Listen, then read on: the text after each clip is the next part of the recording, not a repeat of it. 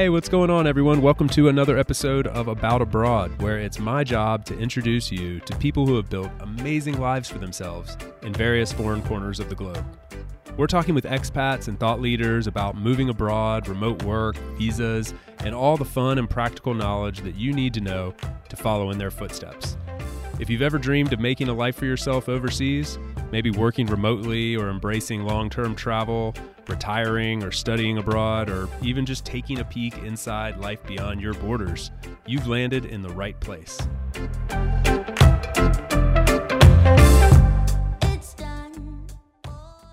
My guest today is joining us all the way from Bulgaria. His name is Plamen, and he's going to take us on a deep dive of his home country there in Bulgaria. So it was a lot of fun. This is a country we've touched on a little bit in About Abroad, but we've never gone really deep on why it is that this is kind of one of those up and coming places that people are talking about just outside of Western Europe, where a lot of people who are looking for a new place to go, sort of an up and coming country, Bulgaria is on that list. Uh, it has to, partly to do with the beautiful nature, the mountains that sort of look like like the Alps, the the beaches, the cool little villages and towns, the history and the cities. There's a lot to like here in Bulgaria, and a lot of people do not yet have it on their radar. So we're going to learn a little bit more about that today, as well as learn about Nomad Balkans, which is Plamen's business, which is helping companies and individuals come and enjoy the best of the Balkans, and particularly in Bulgaria. So we walk through all of that in this episode, a lot packed into an hour discussion, and hope you will enjoy enjoy this one as much as I did. Please help me in welcoming Plamen to About Abroad.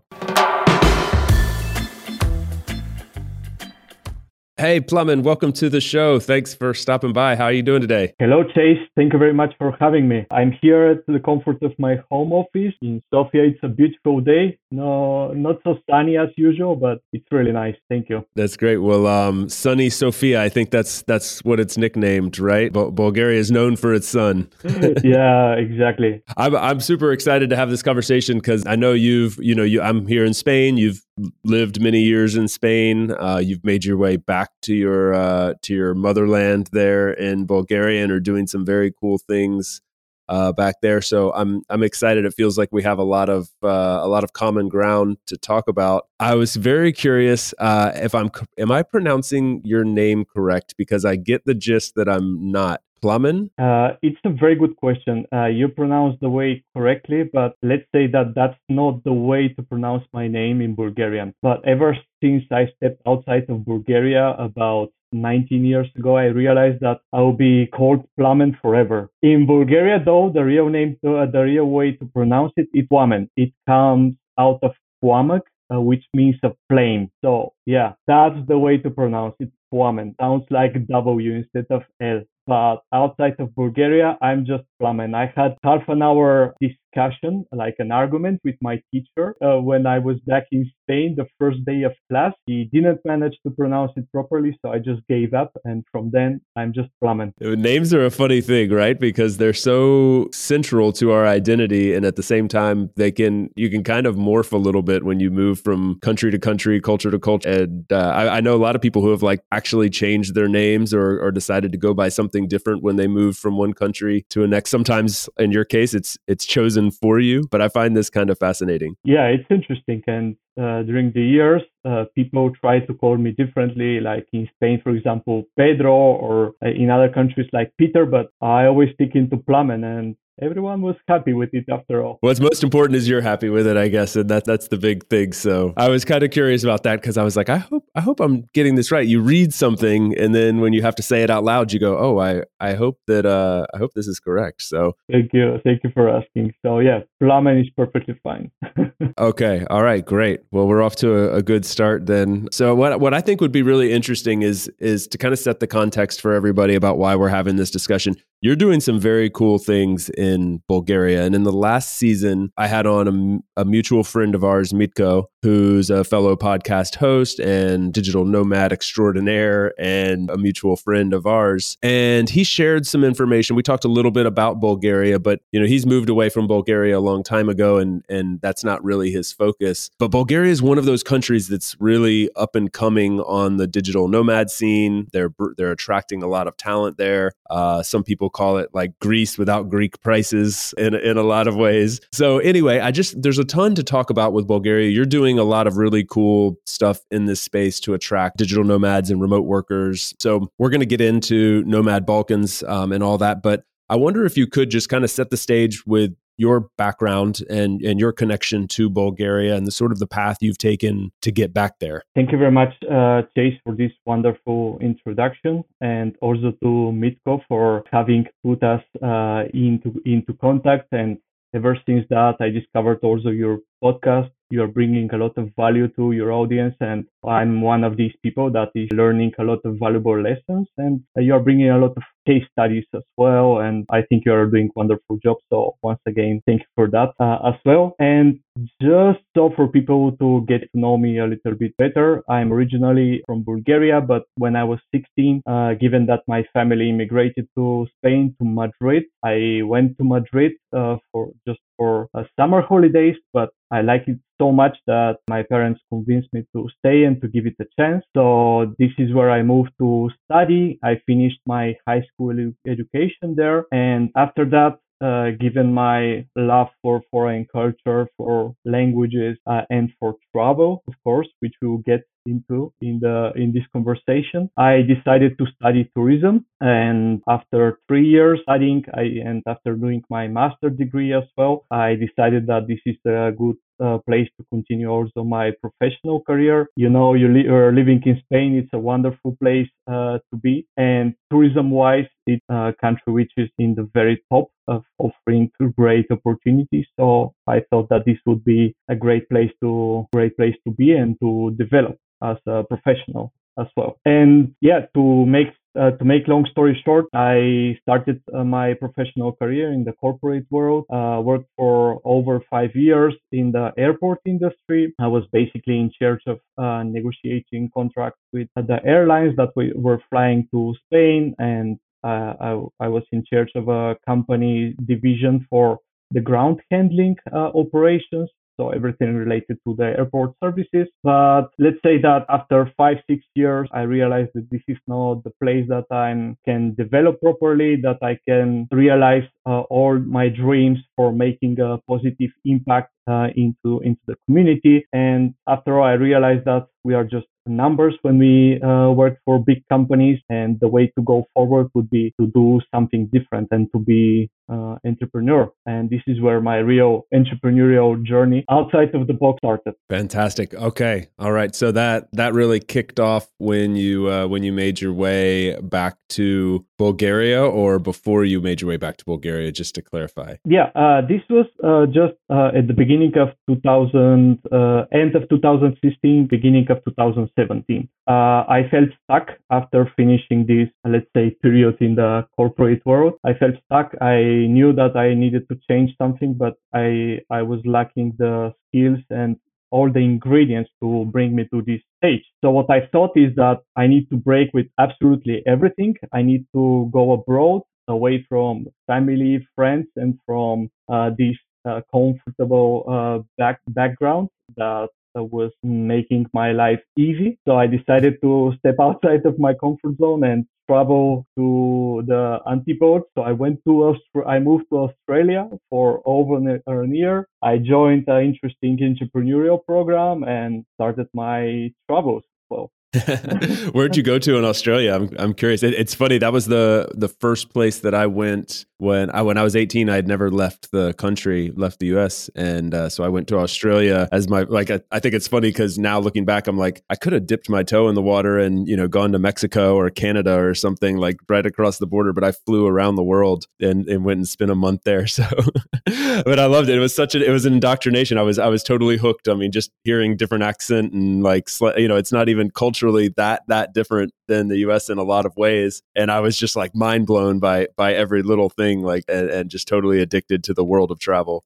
I, wonder also where you go, and later I will continue as well uh, with my experience. Did you use the working holiday visa, or was it just travels? How did you do it? It was just travel because it was it was under 90 days, so I was I was only there for for a month, which at the time just seemed like such a long time. Like it was like you know I'm leaving, I'm never coming back for a month. So yeah, and, uh, and I was young and not working at that time. It was it was between high school and college, and saved up for like a year to to go on this trip, and so anyway, yeah, it was awesome. I'm really jealous because uh, during my stay in Australia, I met so many young people from from the US, from UK, from some Scandinavian countries as well. And I really admire this culture of having uh, a gap year like this concept of right after finishing high school and before going to college, just to have this time for yourself to realize what you want in life. And I found so many young uh, girls and boys doing this. It was amazing. I did it in my 30s, just when I turned 30, and people were doing it in their 80s. I mean, in, in fairness, I did like I, my experience was fun. It's funny because I thought it was like such a big deal to take this. I say it was a month. I think it was even like a little bit less than a month. And it was such a big deal. And I actually was doing like a summer internship. This was the summer between high school and college. And this is like the most, it feels like the most uber American thing ever. Like I was signed up for a summer internship but before starting college and I like begged them to be able to take this month off to to be able to go and and do this this trip. So anyway, I fast forward like what I don't know 10 years later or something when I was almost 30, I did my gap year finally as well. So you and I share that in common, and uh, I absolutely advocate for it. It's it was an awesome thing, life changing. It got me to where I am today, and I'm I wouldn't change anything for it. It's never too late, and you know what they say: the 30s are the new 20s, and and so on. I'm sure that it's never late for this type of experience. So yeah, what what I did basically uh, was to move. Being a Bulgarian with a Bulgarian passport, the only option for me was to have a educational visa. So I this allowed me basically for staying for just a bit more than a, a year. I moved to Sydney, which is where this program was taking place and I was combining work with studies. And when I had a day off, I was just traveling around Sydney. For sure, you have been around. So the Blue Mountains, the beautiful beaches around. Uh, it's a lovely place to be. And any little time that I had, I just took the advantage to travel around. And every couple of months, I had a, I put few days off uh, together so to explore uh, a bit farther away so, for example, I went to Uluru. Maybe you have been uh, there as well, just in the middle of Australia. No, I don't think so. No, yeah. So this is basically, uh, for sure, you have you and your audience have seen it uh, many times in pictures, in the postcards from Australia. Is this a giant red uh, rock? Which, yeah, for sure. Oh, I thought that was called a, is it called Ayers Ayers, Ayers Rock? Rock? Yeah, yeah, yeah. Or, That's it. Uluru is the name from Aboriginal the Aboriginal people. So yeah, it's a protected area. So let's say that it's their their heritage and this space belongs to Aboriginal people. So it was a very spiritual experience. We went into a camp campsite together with the local, I call him like the, the local crocodile Dundee, who was driving us around in a, in a van, like people from different continents and uh, from different cultures. We spent uh, just about four days together exploring the area, just eating uh, local amazing food and meeting uh, wonderful people, sleeping under the stars. Uh, so yeah, this was one of the most amazing experiences I remember. I went up to Cairns to do some diving into the coral reef. I went for, for surfing in Byron Bay around. I went to Tasmania, to New Zealand. I spent some time living in Melbourne as well. So for me, this was uh, just an eye-opening experience that the world is a truly amazing place and it's worth discovering it and mixing with different people because this is how you develop and this is how you make sense of who you are in this world. Yeah, they always say like, you know, travel is the best form of education. And i think it's you get indoctrinated in that when you spend some time in a foreign country especially some extended time. Like for you i bet like you know you when you're you're i don't remember the age you said exactly but what 15 16 and you go and you go to spain like what a what an awesome opportunity learn different language and experience a different culture see how other people approach things and and then to have that that experience when you take your in your 30s gap year and go down to australia meet tons of people from different parts of the world. Like i mean you just absorb so much. It's like it's kind of like going back to being an infant when you're just like taking everything in and everything's just kind of illuminated in a different way and and you just you can learn so much through these experiences. I I fully agree and and you know uh, it's not all bread and butter like uh, it does take time to get used to it because uh, you have a lot of this imposter syndrome as well like i'm not i'm not good into this you have your fears about not being sure if people are going to accept you in this new in the endeavor that you are doing but after all it's fine. We all have fears. It's just a matter of uh, challenging yourself just step by step. And yeah, after after you overcome this, it's just a full bliss. I couldn't agree more. But it's very interesting to hear the parallel, the different parallels, and like the the different routes that we both took to kind of coming back to our truth, which I think is really special. You and your home country, which sounds amazing. I have not visited Bulgaria, and uh, and I know, like I said earlier, it's one of these up and coming places that I feel like is more and more on the radar for people maybe sort of like I don't know if you draw a parallel, but like to Croatia, like 10 years ago or something like that that that kind of sticks in my mind as like sort of a, a, good parallel. What do you think? Yeah thank you for for drawing this parallel and making this comparison. For sure uh, croatia now is ages ahead of bulgaria or at least that's how it looks like because it's in the global map of as a destination, not just for remote workers, but also for travelers overall, uh, because of its convenient location, uh, very close to uh, Central Europe. And of course, they have beautiful beaches and excellent weather all year round. And I believe that we can get, uh, get there. It's just a matter for sure we are lacking uh, a lot of marketing. Uh, we need to get better into this, but uh, in spite of the small size that Bulgaria have, we have wide range of different settings, different landscapes that can attract different type of visitors. So we have beautiful mountains, uh, wonderful weather, picturesque villages with a lot of ancient traditions, wonderful gastronomy, which has been influenced from both the west and the east, beautiful beaches, and we have all the ingredients to succeed. It's just a matter of getting into the ears. So to uh, it, we are all responsible for putting Bulgaria in the map uh, for travelers and for remote workers alike. If if only we could find like a podcast or something where people were interested in in this sort of thing and you know traveling and exploring other countries, we that would be a great way to to uh, to get you out there. So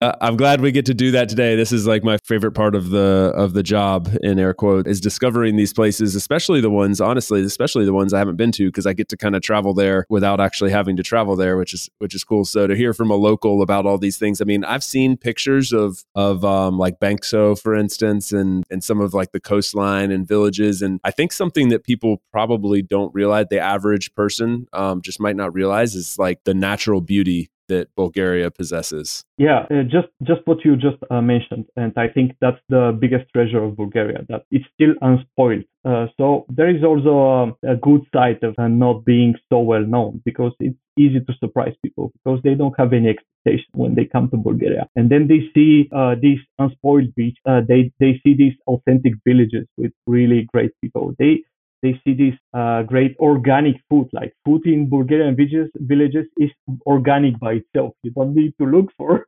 organic food. It just grows from the garden. You it's can go exactly. You can go and get the tomato or the cucumber uh, by yourself and make uh, make a salad. And you you just mentioned Bansko, and this is what most of the nomad community know about Bulgaria. And I always set it as a case study, as an example, how we can turn a place into being this welcoming uh, site for anyone willing to discover uh, Bulgaria while being in the in this nice uh, local community. So Bansko used to be just a mountain village for for and resort for skiers and snowboarders uh, snowboarders during winter. And apart from that, during the rest of the year, it used to be just isolated uh, place where just few locals living were living. Five years ago, German entrepreneur Matthias came to this place, saw a lot of opportunities, and started building this like co-working space. And around it, he started attracting a lot of nomads, organizing different uh, events during the year. And five years later, he's organizing this local Bansko uh, Nomad Fest every year, attracting two, three, five hundred people, nomads from everywhere, who, when come to Bulgaria, they fall in love with the place and just decide to stay for longer. So we have now about 1,000 people uh, living uh, constantly in uh, in Bansko, people from all uh, from all across the world, and just sharing these ama- amazing experiences and working together. So this is an example of place that can be turned into a really global village in a small country as Bulgaria. We just need to replicate this model into more places. Because Bansko is just a small fraction. Yeah, yeah. I mean, th- this is the amazing thing. Like, so, so yeah, Bansko is a place that that some people know, but I'll, I'll, bet a lot of people listening had not heard of it until now. We we talked about it uh, a little bit on a previous episode in in the in the last season, but for those that maybe haven't heard that, can you kind of just describe Bansko a little bit? Because to me, it sounds like this picturesque little ski village, like European ski village, uh, uh, tucked up in the in what you might think if you just saw a picture of it would be like the Swiss Alps or something, but it's it's uh, it's there in Bulgaria. Is that is that about right? Exactly. Just just just the right uh, description. It looks like the Alps, but yeah, it's in the in the middle of three mountains in Bulgaria, in between Pirin, Arila, uh, Rodope, and apart from the picturesque village, we have uh, you have a lot uh, nice uh, smaller villages uh, in the nearby where really authentic people live. So you can go just to uh, see some authentic Bulgarian crafts, to taste uh, the Bulgarian cuisine. Uh, so it's a really great place to be. And what's best for the digital nomads that you have a, a community of like, like-minded people that you can share the experience with. Yeah, that's the key is the is the community, the tribe. Like it's it's great to be in a beautiful place and anybody can go and enjoy a week or a month or something in a in a beautiful place especially with some some good gastronomy around if like you mentioned. But the community is what's going to hold you there. That's kind of the the glue that that makes you stick i think. So and and that's what you know like i i've had so many times where um like my wife and i love to go up to the pyrenees and the pyrenees are gorgeous and very very much so over or underrated or overlooked by most people. Most people that come to europe and want to see the mountains they're going to think of the alps which are insanely beautiful and i get that. But the Pyrenees are really underrated, and I will often be up there in these little, just amazing little towns and villages and they just they look incredible and they have awesome food and great infrastructure and you know all the natural beauty you could want. There's just not much community there. There's no there's not other people your age or with similar interests. You know I've, we've said before like you know if it was anybody else other than like three abuelas like here then then I would love to live in one of these places. We'll be right back to the show after a quick break for a note from our sponsor. This season is brought to you by my good friends over at Insured Nomads. They're the absolute best in the business when it comes to providing health, travel, and medical insurance for nomads, expats, and really just all forms of world travelers. I know insurance is often something that's overlooked when we're fantasizing about traveling the world, but it's absolutely necessity that we address this because often the policy you have in your home country isn't going to cover you while you're abroad. And it's also a requirement, as a lot of people may not realize, to actually buy private travel or expat insurance, as it's called sometimes, to obtain a visa or even enter certain countries. So, fortunately, there are companies like Insured Nomads to help us with this. Not only do they have excellent coverage and great prices, but they're also providing a first class experience with additional perks and best in class technology via their app. It's a it's an amazing experience. I can't recommend it enough. Now, this is a company that was built by world travelers for world travelers. So, they know what it's like to find yourself in a difficult medical situation abroad and they want to keep you from having that same bad experience. So the next time you're planning a trip abroad, whether it's for a week or a lifetime, check out Insured Nomads via the link in the show notes. Hey guys, so many of you write in asking how to support the show best. And if you are listening and made it this far into the episode, then I'm going to presume that perhaps you're one of those people that wants to help. So if that's the case, the best thing you could do right now would be to open up the app that you're currently using to listen to this episode, go to the little arrow thing that allows you to share, select it, and share it to one of your social media networks. That would be a huge, huge help. You can feel free to tag me at DC Warrington, and I'll slap you a virtual high five from wherever I am in the world. Thank you so much for the support. We really appreciate it, and I hope you enjoy listening to the rest of this episode.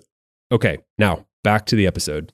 So it's it's so cool. It's it's probably my favorite thing about this whole I don't know movement like is that you you have these places like a Bansko that are that where where groups are congregating and people are forming real lives and getting out of the major cities and living in places where they truly want to live and they can get all aspects of their life including the community the access to natural beauty the interest in like you know hanging out with people from different places and experience a new country. This is probably like the most exciting thing for me. Yeah and the same for me. And when we started this project with my uh, co-founder uh, of course we knew that Bansko is a place that by itself because of its image is going to attract a lot of people. But we want to replicate this model and to see this uh, happening even though in minor scale uh, also in other places because that's what probably in our opinion, should be uh, about. Not just about going into these most Instagrammable places that everyone wants to go, but to bring them off the beaten path to places that where can they can get in touch with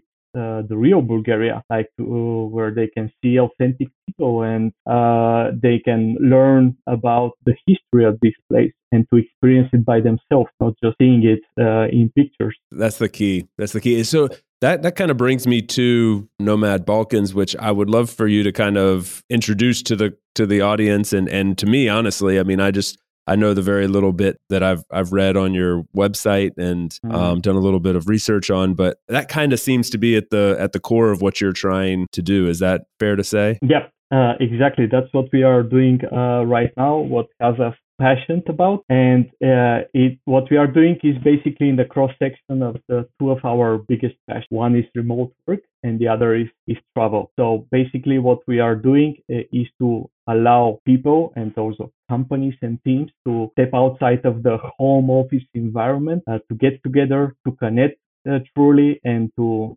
bring, uh, strengthen the team spirit and to really make the team bonds uh, closer and to step away from the comfort of their home and to work in an inspiring environment while doing some amazing activities uh, here in Bulgaria. So what we basically uh, allow for them uh, for remote work uh, companies is to go to different previously selected uh, interesting destinations in Bulgaria, in the seaside, in the mountains, in urban and in rural environments where can just stay by themselves and combine work with different team building, uh, entertaining experience. Oh, fantastic! So you're providing the the local perspective. You know the places to go. You know the venues. You know what a particular group might want, and you're curating that event for them uh, specifically in Bulgaria. Exactly. That's the value that we are adding because by this point, many companies try to organize uh, these by themselves but you know from your experience also as head of remote that uh, organizing a team retreat is very time consuming and very effort consuming as well. So you need to get in contact. First, you need to find the right uh, spot, the right destination that can cater to the expectations and to the interest of the different uh, members of the group. Later, you need to find the right venue with a good Wi-Fi connection or alternatively a good co-working space. Of course, once the team is there, not only about work, uh, you want to also have different interesting experience uh, related to nature, related to food, uh, related to culture. So there are so many, plenty of things to do, but they're usually not in the in the same space. And apart from that, when you move to a different country, there are a lot of logistics and transportation issues that you need to take care of. So that's what we are doing. We uh, facilitate all of these arrangements uh, we are one point of contact uh, that can arrange all of these for the companies that uh, want to organize a retreat. And as you mentioned, we select the venues. We personally handpick them. We travel to the destinations to get in contact with the uh, with the local people that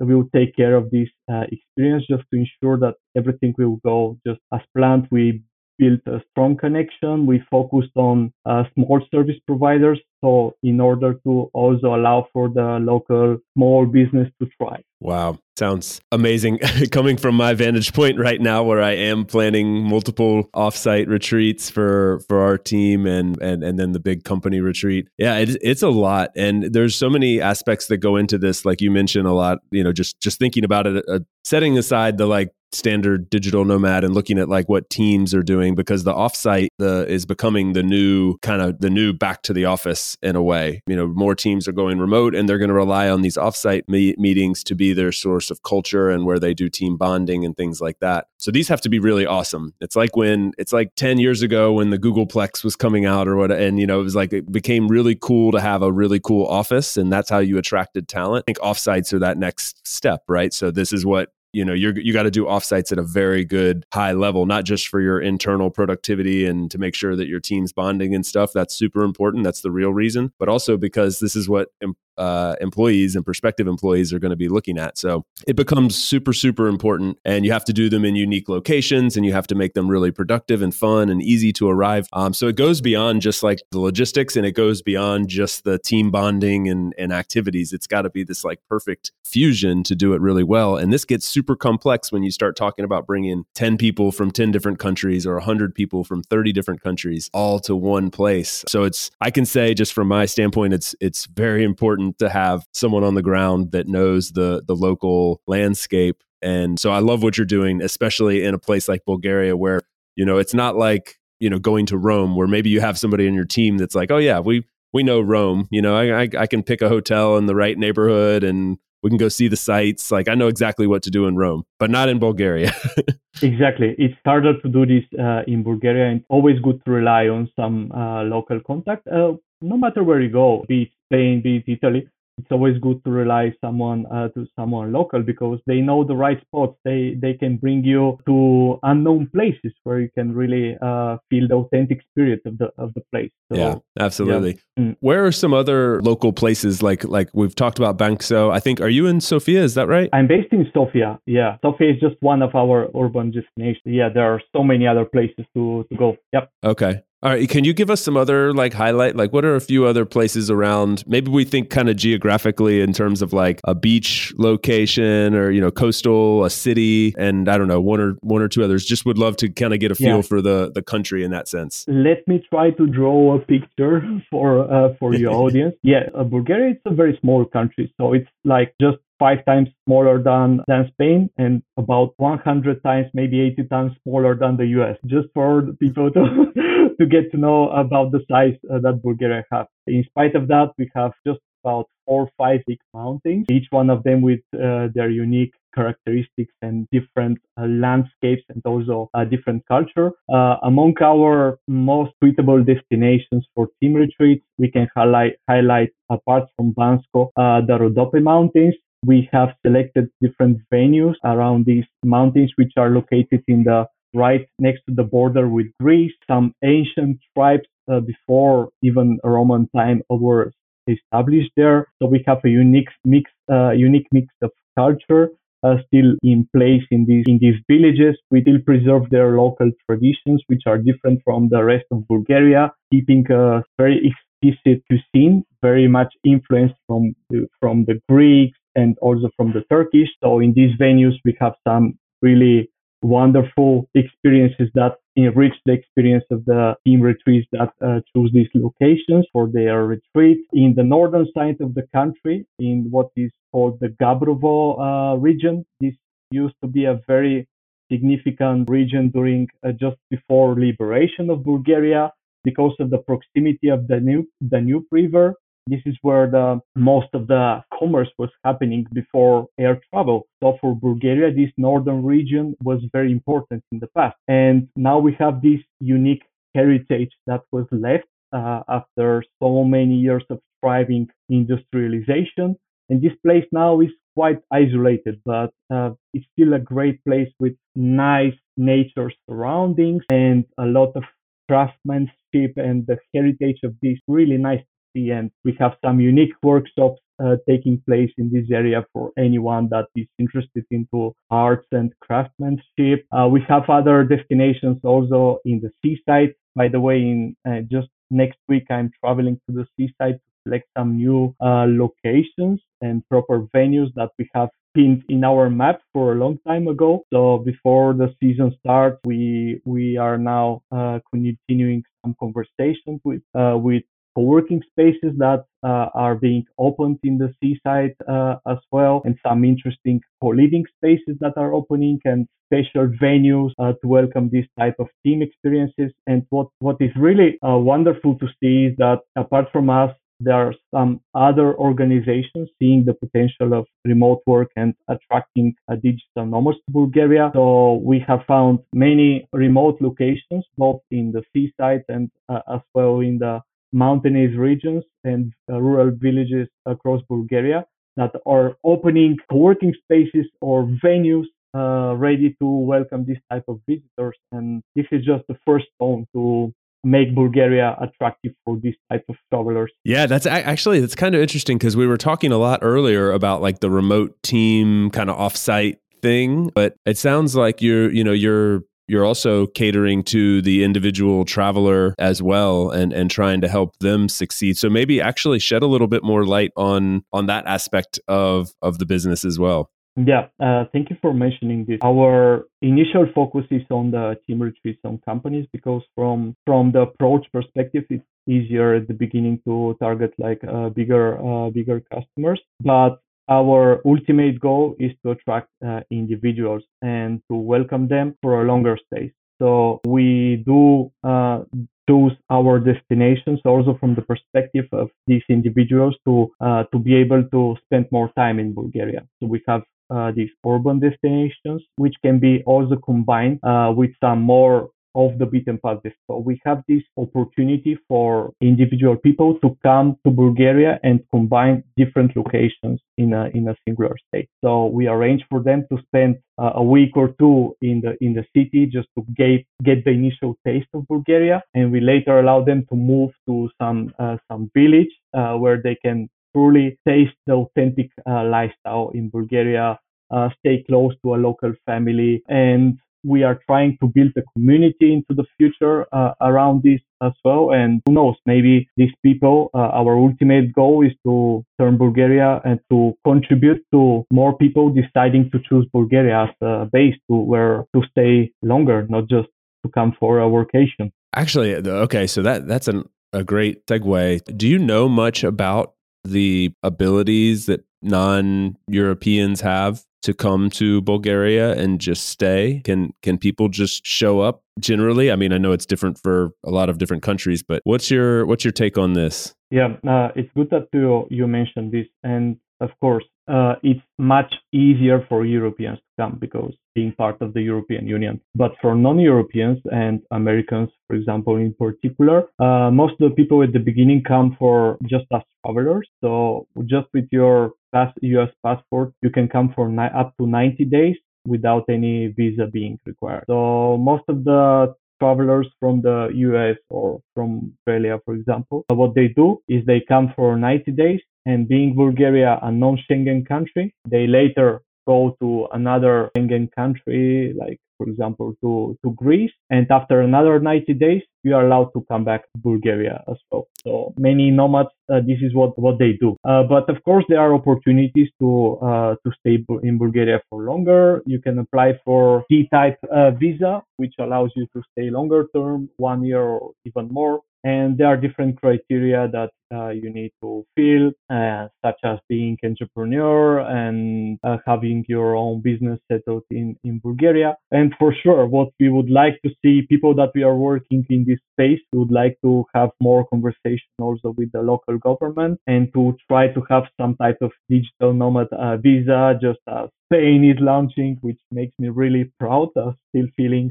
uh, half Spanish, and other countries, Croatia, Malta, and so on. So we would like to see this happening uh, also in the future, also here in Bulgaria. But there are opportunities and options to settle down in Bulgaria. And what most of foreigners find find really valuable in Bulgaria is that and as a place to settle their business is that the income and earning tax is just 10%. So yeah, it has a really from tax point of view has a lot of advantages for entrepreneurs. That's why you left Spain. Now I get yeah, it. One of the reasons for sure. yeah, that's very attractive. See, that is where, you know, we kind of joked earlier about like the marketing of these countries and like I, I truly think countries are going to start competing for talent in this way. I mean, they they already are. You're like that's a lot of what these digital nomad visas are. They're they're competing for for knowledge workers to come work and spend their their income there, and hopefully as a, a pathway to paying taxes there. And what what's fascinating though is that so many of them are kind of going about it in the wrong way, and they're putting way too much emphasis on that tax and and really requiring either a lot of income or a lot of uh, a high percentage of tax, which isn't so attractive. So countries are getting they're getting smart about this and saying, "Oh yeah, come here and you'll get a tax break." And and so anyway, it's just kind of interesting to watch this unfold, and very interesting that Bulgaria has kind of already got that baked in at, at a uh, at a ten percent rate. That's that's very low. Yeah, exactly. I, I'm not gonna say anything new that hasn't been said in in this podcast, but for sure, remote work is going to open quite a lot of lots of opportunities for people to reshape their life and turn it in the way that they uh, they want. And for sure, from tax perspective, given destination as Bulgaria can be attractive, but there are many other things to to also consider.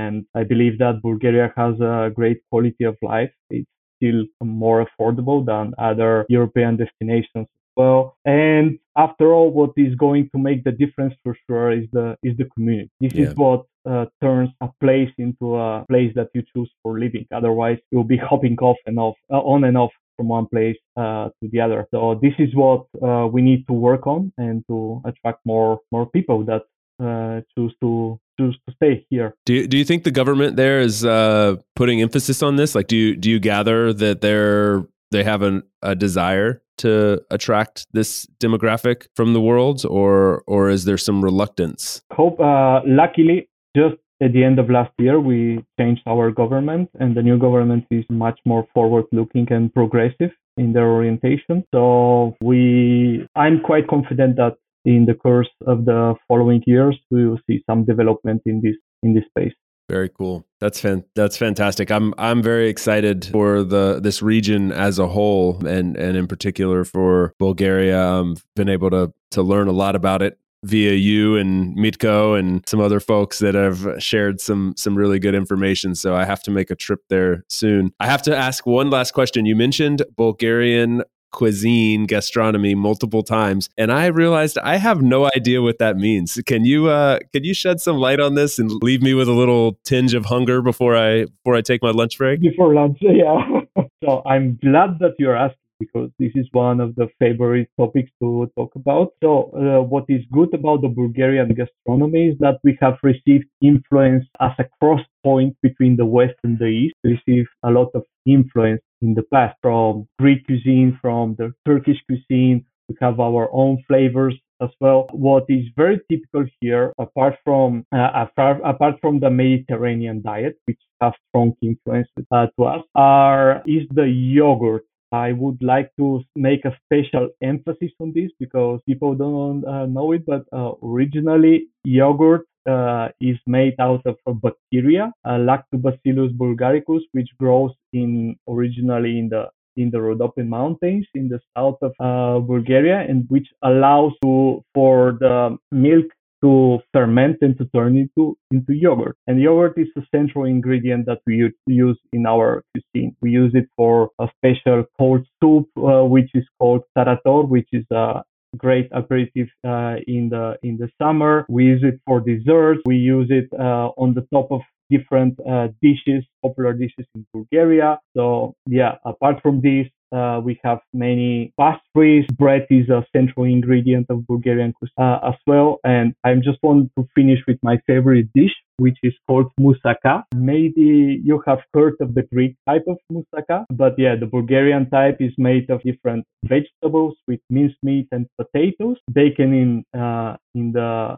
very exquisite uh, tomato sauce. And on top of this, we make a layer of eggs and of course yogurt. And at the end, you get this creamy layer on the top. Really tasty uh, dish just to kick the lunchtime. I love it, man. Uh, you well, mission accomplished. I'm I'm officially hungry, and that sounds incredible. And um, I found it really interesting that you mentioned it a couple times. You know, just in passing in the conversation, and I and I can see the passion and the pride in the food, which is such a cool thing. And like you know, in some countries, you you would expect that. You expect an Italian or, or, Japanese guy to be like, "Yeah, I really love the food that's from my country," and I think it's uh, I think it's kind of cool to to dive into some other countries that may be a little under the radar but have uh, excellent gastronomy as well. So can't wait to come and try it. Thank you so much for for sharing the story, for talking about you know the uh, the details of what you're doing and and what the country's doing as a whole. And before we sign off, I would love it if you could just share any links that people could go to. We'll we'll add them all to the show notes, of course. But while people are listening, where can they go to find you and and learn more about what you're doing personally and and professionally? Thank you very much, uh, Chase, for giving me this opportunity to talk about what I'm passionate about and to